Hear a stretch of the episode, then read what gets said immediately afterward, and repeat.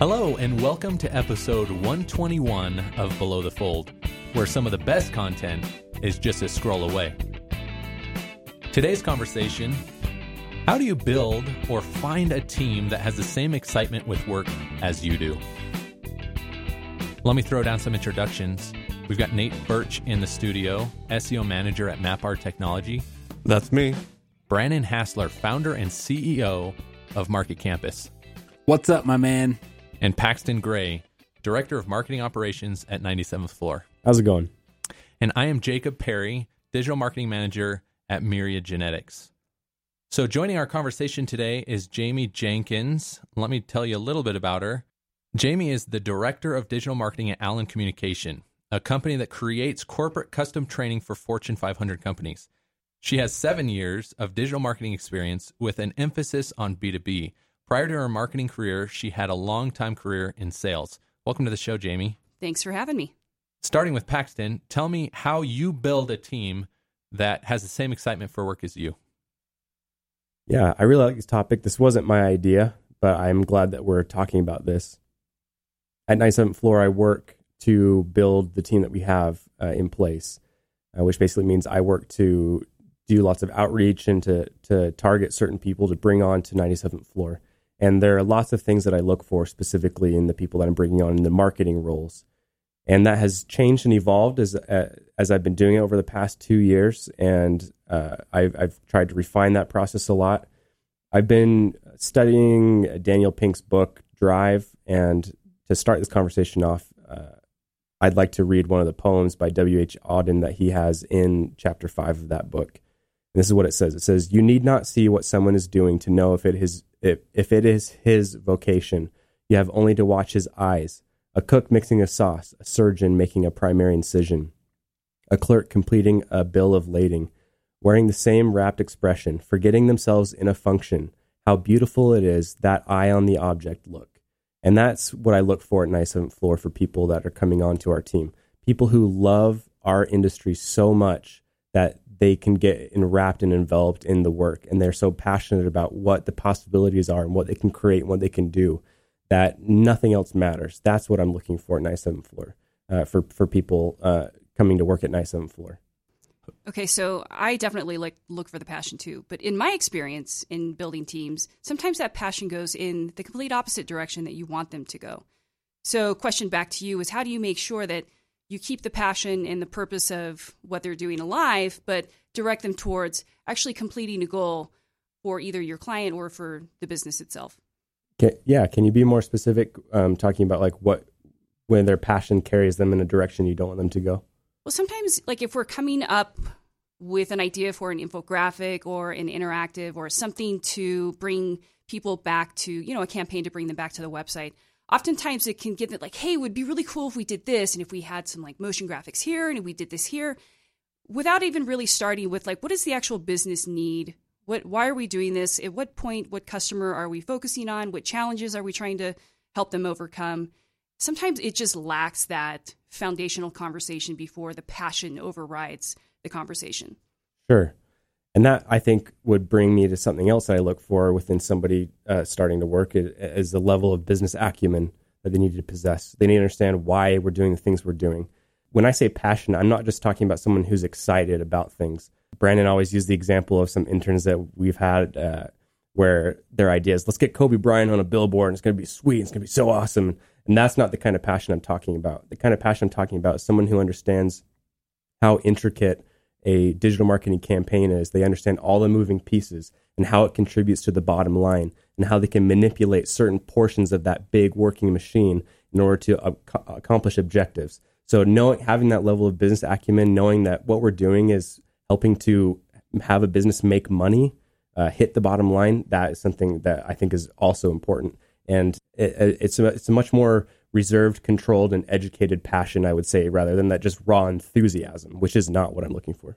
We are taking the perspective of you as the hiring manager, someone who's looking for someone to expand your team. And I'm fine with that. And I hope that eventually we'll take the other perspective of sure. me being someone who is already experienced and I'm looking to find a new job. How do I find uh, a team that I would like to work with? But staying along in that same vein, I want to know how how do you find these folks? Because at 97th floor, you guys are hiring entry level folks. You're not you're not hiring people to become directors right away. You, there's this chain that you have to go up. So how in that initial 45 minute interview or however long it is, do you determine that somebody has that business acumen or that passion that you're looking for when one you barely know them and two they barely know the industry Mm-hmm. Sure. Yeah, that's a difficult thing, and it's not always perfect. My, you know, my methods and and thoughts on the uh, subject are not uh, flawless, uh, to be sure. But some of the things that I've noticed and patterns that I've picked up on, typically people that do things outside of what is required or expected of them are people that do well. So, f- as an example, I'll often get uh, people coming in. I, I refer them to them as kids, but they're not kids. I mean, they're people coming out of adults coming out of college, and uh, they'll have worked on some pretty cool projects. Where you know, I built up this Instagram account, or uh, we we put together this e-commerce store, and s- sometimes when that those projects are part of coursework, I kind of downgrade it a little bit in how cool I think it is. Whereas uh, because the, you know someone said you do this thing and I will give you an A, so they followed direction, they did those things and they got their A. Uh, whereas someone who says, "Hey, you know, I, I'll never forget this one guy, or I forget his name, but he was really into unicycles and uh, he he decided to put together this unicycle club and he had uh, he got hundreds of people to follow him and and tons of people showed up to this unicycle race that he put together and he built this whole social media campaign around it brought got tons of awareness. He built a website. He never knew how to build a website so he built it. He learned SEO to get more traffic to it. Like that is am- that's ambition. That's drive. And that is someone who yeah he doesn't know a lot about this industry but I know that if I just feel him with the right information he can pick that up and run with it. So basically this guy comes in and he shows his passion for unicycles and you're really really impressed. But at the end of the day you say i'm listen you are amazing but i'm sorry i can't hire you because you're a nerd. Is that pretty much how what happened there? No he shows his passion for digital marketing well meaning I, you said you don't remember his name so i'm assuming you didn't end up hiring the guy no there were some other extenuating circumstances but I re- as far as like yeah i know he rides unicycles no i'm just no i'm kidding unicycles are So I got to back a up player. Paxton on this one because I, I called it something di- different uh, eagerness. You know, s people who are eager to get started. Because I got to tell you, I've run into a lot of people who are basically sitting there waiting to be told what to do. Yes. And I cannot stand that. And so, somebody, if, if it's like, hey, I have a passion for something, um, or maybe it wasn't readily available to them, but they found a way to start sooner, to me, I think that's a skill that you can't teach people. Yeah, let me let me share a, a quick experience. There was a guy that I hired one time, and on his first week, I sat down with him and I basically said, "Listen, this is how it's going to work. I'm going to do my thing, and you're going to do your thing." and it was the perfect partnership. Jacob, Poor guy. just- Is he probably an insurance agent now? no he's sitting in this chair No, I know. Yeah, now he's right across the table. yeah right. just for the audience who hasn't heard this story so jacob hired me originally uh, three years ago at 97th floor and uh, i was just full of questions you know i was reading these articles watching these videos learning about digital marketing and i was like wait so if i do this thing does this affect this and i was just like had so many questions i was really excited about all the things i was learning and i kept turning to jacob asking questions and a, a, a week into it uh, i asked another question he said hey listen here's how i see our jobs working I have my job and you have your job. Basically saying like, shut up and just learn the stuff on your own. Uh, and I was like, oh, okay. But I think uh, I, I've told that story often, and, and people I think take it uh, as a, like a harsh thing. Uh, but it really helped me. It just basically said, hey, listen, this Jacob guy is not responsible for my growth and development. It's me that's responsible for my growth and development. So I had to turn around, and, and he still answered my questions. And it was a good, it was a Looking good ba- boss. I know we joke about this, but looking back, that was a terrible management style, and I apologize for that. However, you are now top rung at 97th floor, so hopefully, hopefully, uh, I contributed a little bit to Uh, that. You I, I credit, thrived you? on your team. I thought I thought you were a a great. See, but one of the things I, that I had, you know, I guess we should actually say at this point, I actually worked with all these guys here for at least a year. So we share a lot of stories together. But one of the things that I had noticed about you, and I think Paxton, you and I have discussed this before, is curiosity. You know, is to me that is the ability to see an opportunity. So I think also that is another strong quality that I think you have possessed, and that's something that I have learned to look for in people that I want to hire for my own team. Yeah, yeah. I think that th- uh, there are times when digital marketing can be hard and it can be monotonous occasionally, depending on the task that you're doing. And so, uh, going back to Drive, he talks about these two personality types where uh, that we, you know, we've talked about A and B personality types, or uh, I don't remember X and Z is the other one he uses, but he comes up with his own two personality types, which are I and X. People who are motivated by intrinsic values, uh, intrinsic motivation, so that's the I, and then the extrinsic, that's the X. So if you don't have that internal passion for the the the industry to get better and to improve and to learn and have that curiosity, it can be hard to take your goals and achieve them because oftentimes like like Jamie said and and and Brand, uh, Jacob uh, was touching on whatever but there's not always a set prescription for what you need to do to achieve certain goals. There are many different paths you can take that will lead you to the same goal. And so you have to have the drive to figure out what your own path is going to be and figure out what the solution is going to be. And those are oftentimes the best solutions are ones that haven't been done before our industry is filled with people that are following other people's paths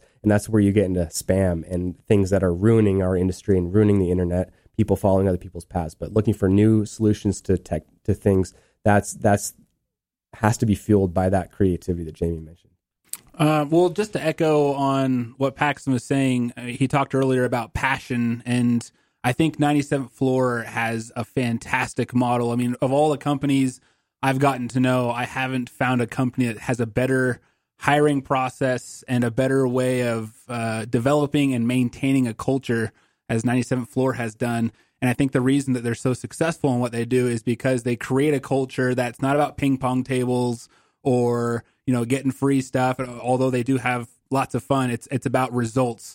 And I would get excited about you know I'd have clients that are in fleece fabric or just selling super boring stuff but I get excited because it was fun to watch those that that organic traffic go up or to to see sales increase for the company. So that's I think the absolute thing whether you're looking for a place or whether you're hiring there needs to absolutely be a passion and a culture around just that passion for results. And uh, and then I uh, I think Jamie mentioned earlier just about hiring smart people. Steve Jobs is famous for saying that you know, it doesn't make sense to hire smart people and then tell them what to do. You should be hiring smart people and then have them tell you what to do. And, you know, 97th Floor, for example, like many agencies, hire a lot of entry level employees. So you might say, well, how am I supposed to hire someone who's smarter than me, uh, that can tell me what to do, yet they're entry level? And uh, I think you can do that by gauging just their their own passion for results. I mean, I uh, so there was one I'll say his name uh, Cole Reben was at 97th floor. He's still there. He was entry level at the time, and he was amazing. Like I never had to tell him what to do. He would come to me with ideas, and he was an entry level employee, and he was the perfect example of someone who was constantly questioning things, asking questions, and even though I probably had a lot more experience than him and could answer more, you know, trivia questions and whatnot about search engine optimization or social media management he had he was smart enough to uh, have that self discipline and uh, creative enough to kind of move forward. And I think that's exactly the type of people we need to surround ourselves with. The type that we need to hire for is those people who are they're learners. You should invest in students. I'm not saying go out and hire college students. I'm saying people who are in learning mode. I think we all know people who love to tout themselves as veterans in the marketing field, and you can tell they never have learned anything in the past five years. They just stick to the same script and tell the same thing over and over. And those are people I don't want on my team, regardless of how influential they may be online. I'm looking for the people that are always in learning mode. They're not afraid to say that they don't know something. Those are usually they're the best managers, they're the best employees and those are the types of people that I want to surround myself as we grow, you know, our market campus team. I want people who are learning all the time. So I have a straw poll question for everybody. We have talked in the past, not necessarily on the podcast, but you know, at our lunches or whatever, as Paxton mentioned uh, before in last week's episode, that there's this uh, A team mentality, right? So as you're hiring people uh, or working with people, if you have control over who you, who you're working with, you there's this A team mentality, right? Where you hire people who become your A team, and anyone who becomes a B or a C or a D team member, you get rid of. You guys following me here? Mhm. So Yep. the straw poll is one, do you agree with that method? And two, how do you pull it off? Pax? I do agree with that method, but it needs to be pulled off in a very delicate and uh, uh, in, in a very delicate way. Because really, if you look at it as a team in sports, it's not people don't take it personally when you cut a bad player because that bad player is hurting the whole team, and it it's one of the diffi- most difficult things to do as a manager is to cut someone who is not performing at the level that you need them to perform. But the way that to get through it is to think about yeah I, I may be hurting this person uh, temporarily, but a that person will probably go on to do something better than what they're doing right now, and in some in place in a place that's a better fit. And b by doing this thing that's difficult, you are protecting and helping out everyone else that stays on the team. Do you believe in the you're only as strong as your weakest link type mentality as far as, you know, the A team? I, I Stuff don't goes. I don't know. Um, No, but you not can be necessarily. stronger. I, I think that's kind of a generalization that I don't I don't know if it really applies to to our situation or something. Maybe it depends on the team, but I just feel like if there was an A player sitting in that seat where there's currently a B player, what are we missing out on that that A player would be doing if they were filling that seat right now? Opportunity cost. Yes. Uh, so that's an, that's another issue to think about. So, so yes, you believe in cutting B players on your team. But let me clarify too. I, I, think that you can be a B player and become an A player. So I also believe in fostering an environment where people can grow and develop and become better suited for the position that they're currently in. So I, I don't believe in a necessarily just like heavy axe, just cut them as soon as they underperform kind of mentality. I believe in development and working with people to help them become better. But if people just kind of refuse to become better, if they don't have that curiosity and drive to improve and that self awareness to realize that they need to improve, that's then you know I I real I think there's a time when you need to cut them. So, Jamie, I see you're nodding your head. Do you agree with that? I do. Um, and I think I do um, agree with the process that Paxton says well. Like, I, I feel like as managers, we need to obviously hire the right people, but sometimes you don't always get what you hope for. So I think as a manager, developing the skills that somebody needs in order to be successful, um, whether they possess them now or uh, whatever. I mean, if there's the drive to to do it on themselves, great. But I think we need to provide opportunities and resources to to make that available on the job as well as off the job. Because I, I say, you know, hey, this is what I expect, and this is the time frame in which I need it, and so I'll give you time at work to to build those skills. But if this is a role that you want to be and that we know that our team needs it, then you're probably going to have to put in some hours after work to do it. And then constantly reminding the purpose of what they do so that they always know that, hey, we're not just here to, you know, brainstorm an activity and then create create the project and then move on to the next one. There's always a reason, to, you know, hey, we helped sales out today, or hey, we helped a customer uh, with a question that they had and they weren't able to find it anywhere else. So constantly reminding them of what they do actually has impact. This is one of those things where I'm like, this could be interpreted different ways, but I am a huge proponent for never allow anybody to stand in the way of your success. So as a team, so if you were on my team, Paxton um, or Nate, I would say, hey, if I am holding you back from getting something done because maybe I've got too much on my plate, you need to come and remind me. Okay. Or if you're relying on Brandon to get your part of your job done, then you need to not wait for me to tell Brandon. You need to go to him directly and you know, Confront and- the problem. yeah, and remedy the problem or identify it. So that's Great. So I uh, come. So we have two more uh, folks to chime in on this question. The question being, do you believe in in cutting B players from the team, and uh, and how do you manage that, Brandon? Yeah, yes. So I absolutely believe in the A team philosophy. I'm a big believer in cutting the B players. I know you uh, you asked, you know, how do you actually pull that off? And I think there's a big part that is there needs to be that expectations set, piggybacking off of Paxton's sports mentality or sports uh, analogy. I love the way how professional sports operate. For whenever I love like the open salaries, how everyone knows, and what you make determines on how well you perform.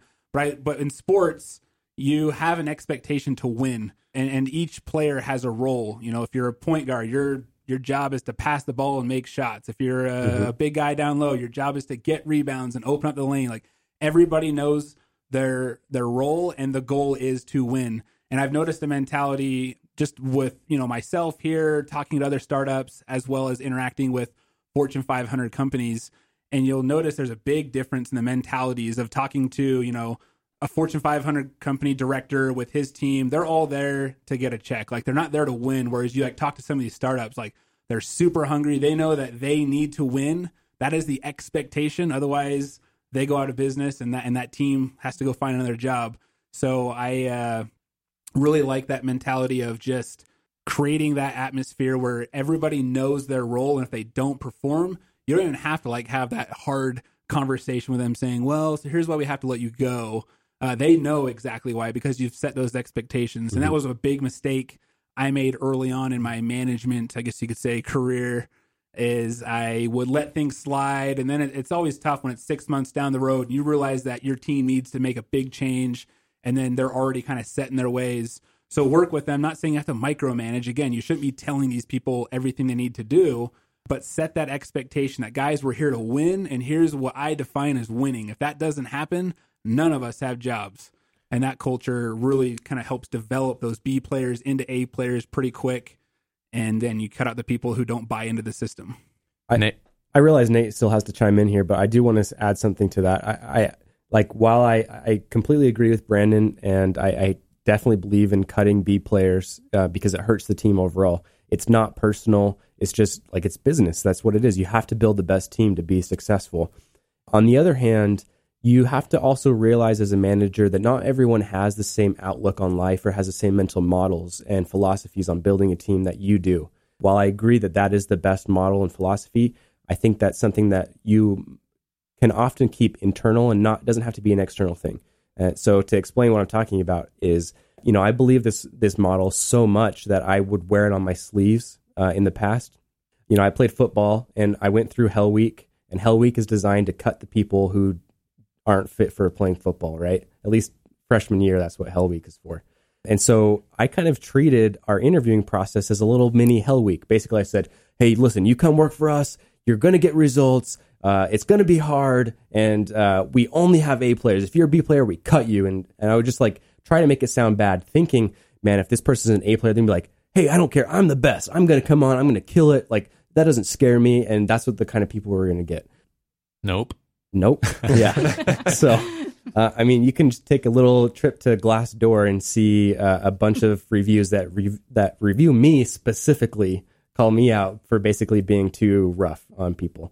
And the the you can you have to realize that while someone may have uh, a B, perhaps a B player, or, or I don't know what to call it, but like a B player personality, they can still be an A a top performer on the team. But they're not the kind of person that will respond to hey, if, if anyone's slacking, we're going to cut them, right? Some people do respond to that. I'm the kind of person that does respond to that. Other people don't. So while you can have, you can possess that mental model, it's sometimes best to keep it internal, or actually, it's best to learn your employees and know what motivates certain people and realize that not everyone's going to respond to that same uh, external model. Nate? So I'll, I'll say that I agree with the A player mentality, but I'll, I'll also say that uh, I, I kind of want to pull together what Jamie had mentioned about uh, passion and, and setting expectations. You can have a B player, but they sure as heck better know what they have to get done. They they're going to know that they're a B player. They need to know what it takes to also be an A player, and if their role is not correct for them, either they find a new company or they find the new skills to be able to do that. And I believe that setting those expectations is the way to take that that crazy passion. And the manager then has has a, a wider view of what actually needs to get done to accomplish the goal. And those expectations set by the manager are then able to funnel all the tasks and all that excitement into the things that actually need to get done. So one and and, and I'll just end with this.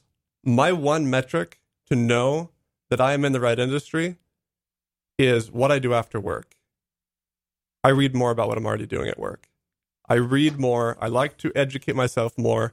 And that that's kind of a different way to say, well, what do I look for in employees? I would look for exactly the same thing.